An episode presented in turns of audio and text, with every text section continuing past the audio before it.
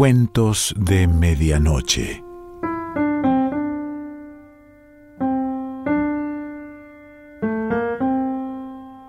El cuento de hoy se titula Los patos y pertenece a Raymond Carver.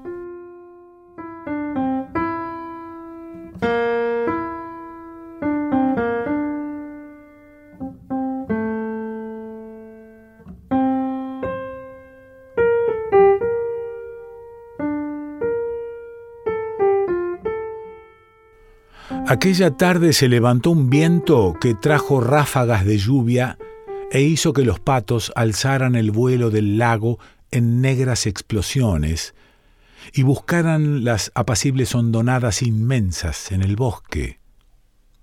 Él estaba en la parte de atrás de la casa partiendo leña y vio a los patos surcando el aire por encima de la autopista y descendiendo hacia la ciénaga oculta tras los árboles. Los observó. Eran grupos de media docena, pero la mayoría en formaciones de dos, uno detrás de otro. La zona del lago estaba ya oscura y brumosa, y no podía divisar el lado opuesto donde estaba situado el aserradero. Trabajó más deprisa haciendo que la cuña de hierro hendiera con más fuerza los tarugos y partiéndolos de tal forma que los trozos podridos saltaban despedidos por el aire. En la cuerda de la ropa de su esposa, tendida entre dos pinos de azúcar, las sábanas y mantas restallaban al viento como disparos. Hizo dos viajes y llevó toda la leña al porche antes de que empezara a llover. La cena está lista, le llamó ella desde la cocina. Entró en la casa y fue a lavarse. Habló con su mujer un rato mientras comían la mayor parte del tiempo de su próximo viaje a Reno. Después de la cena salió al porche y se puso a meter en una bolsa sus señuelos. Cuando la vio salir, se detuvo un momento. ¿Vas a volver a salir de casa por la mañana? le dijo su mujer. Estaba de pie en el umbral mirándole. Apartó los ojos de ella y miró hacia el lago. Fíjate en el tiempo. Creo que por la mañana hará bueno. Las sábanas crujían al viento y había una manta en el suelo hizo un ademán con la cabeza en dirección a ella. Se te van a mojar las cosas. Da igual, no estaban secas. Llevan ya dos días ahí y todavía no están secas. ¿Qué es lo que te pasa? ¿No te encuentras bien? dijo él. Me encuentro perfectamente. Volvió a la cocina y cerró la puerta y se quedó mirándole a través de la ventana pero odio que estés todo el tiempo fuera. Me da la sensación de que nunca estás en casa. Le habló a la ventana. Su aliento formó un vaho en el cristal que luego desapareció. Ella estaba apoyada en la alacena, con las manos sobre el borde de la escurridera. Él se acercó y le tocó la cadera y le dio un pellizco en el vestido. Espera a que estemos en Reno. Nos vamos a divertir, dijo. Ella asintió. Hacía calor en la cocina y tenía pequeñas gotas de sudor sobre los ojos. Me levantaré cuando vuelvas y te haré el desayuno. Quédate durmiendo, prefiero que duermas, alargó la mano por detrás de ella para alzar la tartera. Dame un beso de despedida, dijo ella. La abrazó. Ella le echó los brazos al cuello y lo retuvo. Te quiero. Conduce con cuidado. Fue hasta la ventana y lo vio correr, saltar por encima de los charcos hasta llegar a la camioneta. Cuando él miró hacia atrás desde la cabina, le hizo adiós con la mano. Había oscurecido casi y llovía con fuerza. Estaba sentada junto a la ventana de la sala escuchando la radio y la lluvia cuando vio que los faros de la camioneta enfilaban el camino de entrada. Se levantó con rapidez y se precipitó hacia la puerta de atrás. Estaba de pie en el umbral y ella le tocó con los dedos su impermeable mojado. Nos han mandado a todos a casa. El jefe ha sufrido un ataque al corazón, se desplomó allí mismo, en el aserradero, y ha muerto. Me has asustado. Agarró su tartera y cerró la puerta. ¿Quién era? ¿Ese capataz que se llamaba Mel? No, no, era un tal Jack Granger. Tenía unos cincuenta años, calculo. Fue hasta la estufa de fuel oil y se quedó de pie calentándose las manos. Dios, es tan extraño. Se acercó a donde yo estaba trabajando y me preguntó cómo iba todo, y creo que no pasaron ni cinco minutos desde que se marchó cuando vino Bell Bessie y me dijo que Jack Granger acababa de morir allí, allí mismo, en el aserradero. Sacudió la cabeza. Así sin más. No pienses en ello, dijo ella, y le tomó las manos entre las suyas y empezó a frotarle los dedos. No lo hago, son cosas que pasan, supongo, nunca se sabe. La lluvia golpeaba contra la casa, hendía el aire tras los cristales de la ventana. Dios, qué calor hace aquí. ¿Hay algo de cerveza? dijo. Creo que queda un poco, dijo ella, y lo siguió hasta la cocina. Se acercó a él, que se había sentado, y le pasó los dedos por el pelo mojado. Abrió una cerveza y se la sirvió y ella se reservó un poco en una taza. Él se puso a beber a pequeños sorbos, mirando por la ventana hacia los bosques oscuros. Dijo, uno de los compañeros dijo que Jack tenía mujer y dos niños, ya crecidos. Ella dijo, pobre hombre, ese Granger. Es una pena. Me alegra tenerte en casa, pero lamento que haya tenido que suceder algo tan horrible. Eso es lo que le he dicho a uno de los muchachos, que era estupendo volver a casa, pero Cristo, que era odioso que tuviera que ser por algo así. Se ladeó un poco en la silla. Sabes, la mayoría de los compañeros creo que habría seguido trabajando, pero alguien dijo que no estaba bien seguir trabajando como si nada, estando él allí muerto. Acabó la cerveza y se levantó, y te aseguro que me alegra que no siguieran trabajando, dijo. Ella dijo, me alegro de que no siguieras trabajando. Cuando te fuiste esta noche tuve una sensación extraña de verdad. Estaba pensando en ello, en esa extraña sensación cuando vi las luces de la camioneta. Anoche mismo estaba allí en el comedor contando chistes. Granger era un buen tipo. Siempre se estaba riendo. Ella asintió con un gesto. Haré algo de comer, si te apetece comer algo.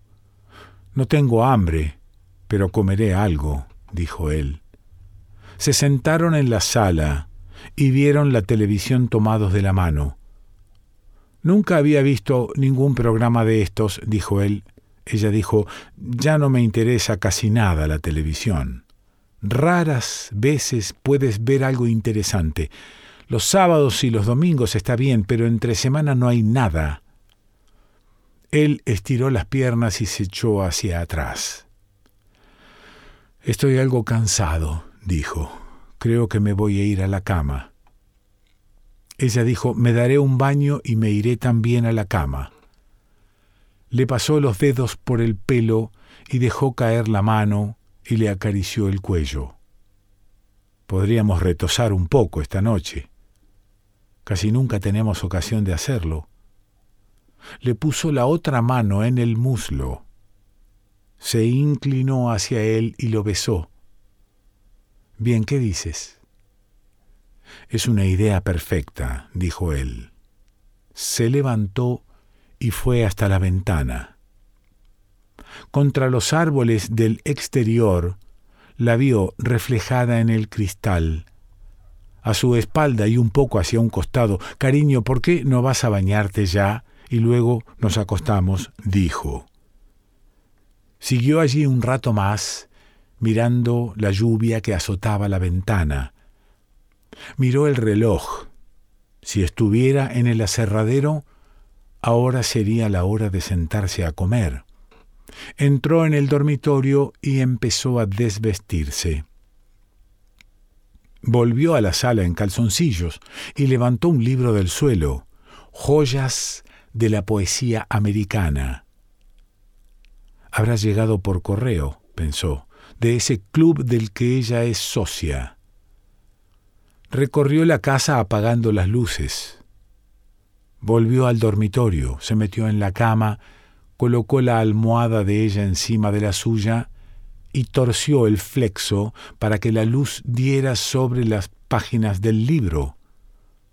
Lo abrió por la mitad y empezó a echar un vistazo a los poemas.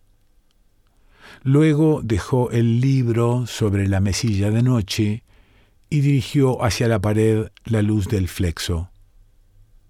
Encendió un cigarrillo, cruzó los brazos bajo la nuca y se quedó tumbado en la cama, fumando, con la mirada fija en la pared de enfrente. La luz del flexo le permitía ver todas las diminutas grietas y abultamientos del yeso.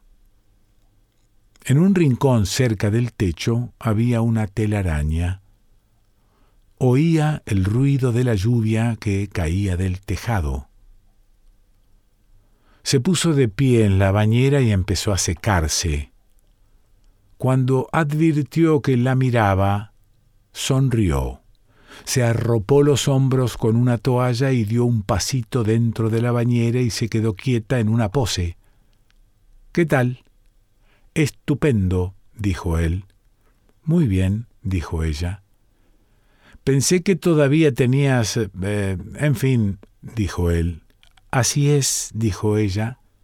Se terminó de secar, dejó caer la toalla en el suelo junto a la bañera y puso el pie sobre ella con gesto airoso. El espejo que había a su lado estaba empañado y a él le llegó el olor de su cuerpo de mujer. Ahora ella se volvía y alzaba la mano hasta la balda para agarrar la caja.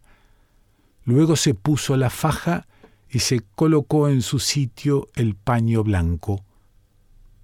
Trató de mirarle, trató de sonreír. Él aplastó el cigarrillo y volvió al libro. ¿Qué lees? dijo ella desde el baño. No sé, una mierda, dijo él. Buscó en las páginas de atrás y se puso a echar un vistazo a las reseñas biográficas. Ella apagó la luz y salió del cuarto de baño cepillándose el pelo. ¿Sigues con la idea de ir a cazar mañana? dijo. Creo que no, dijo él. Ella dijo me alegro. Nos levantaremos tarde y prepararé un gran desayuno. Él alargó la mano y encendió otro cigarrillo. Ella metió el cepillo en un cajón, abrió otro y sacó un camisón. ¿Recuerdas cuándo me lo compraste? dijo. Él la miró y no dijo nada. Ella se acercó a él en la cama. Permanecieron echados y quietos durante un rato, fumando el cigarrillo y cuando él hizo una seña para indicar que lo había terminado, ella lo apagó en el cenicero. Él se inclinó hacia ella, la besó en el hombro y apagó la luz. ¿Sabes? dijo, ya echado de nuevo, creo que quiero irme de aquí, a vivir a otra parte. Ella se le acercó y le puso una pierna entre las piernas.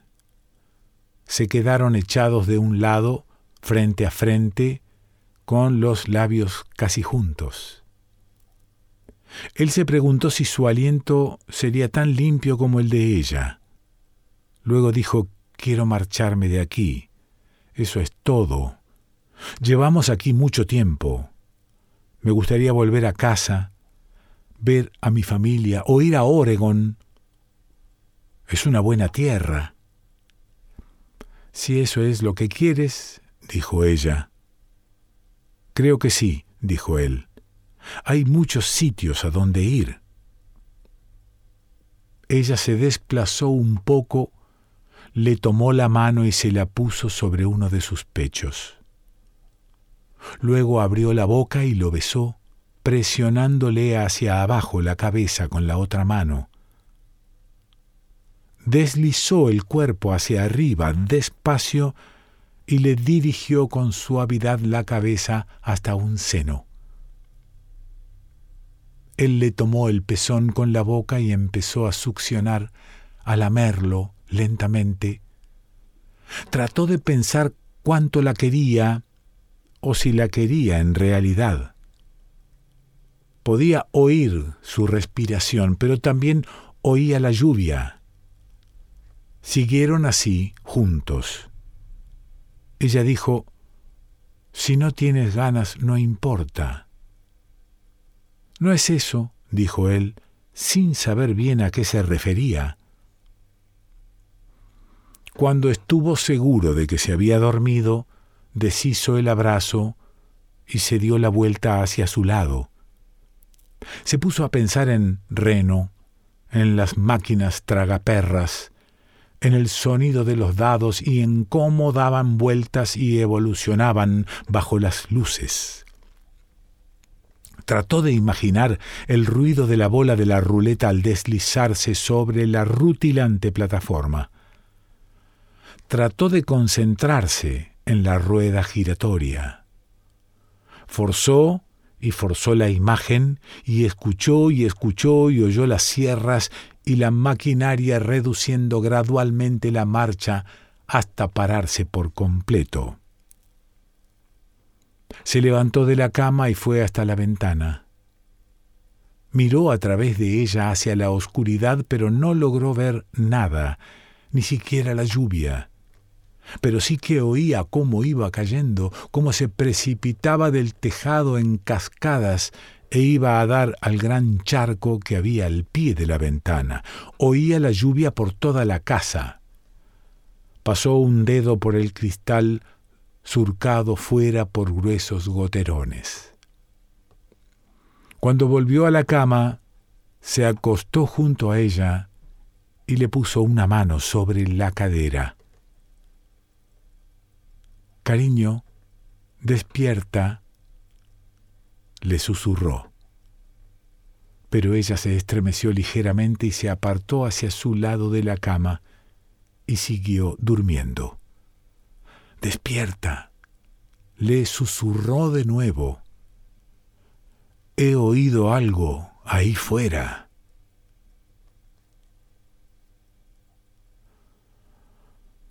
Raymond Carver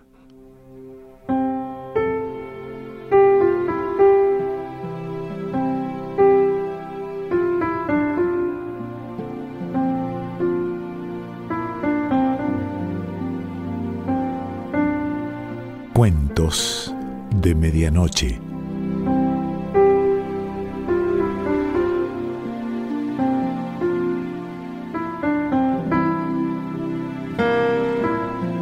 Selección Pancho Mondino.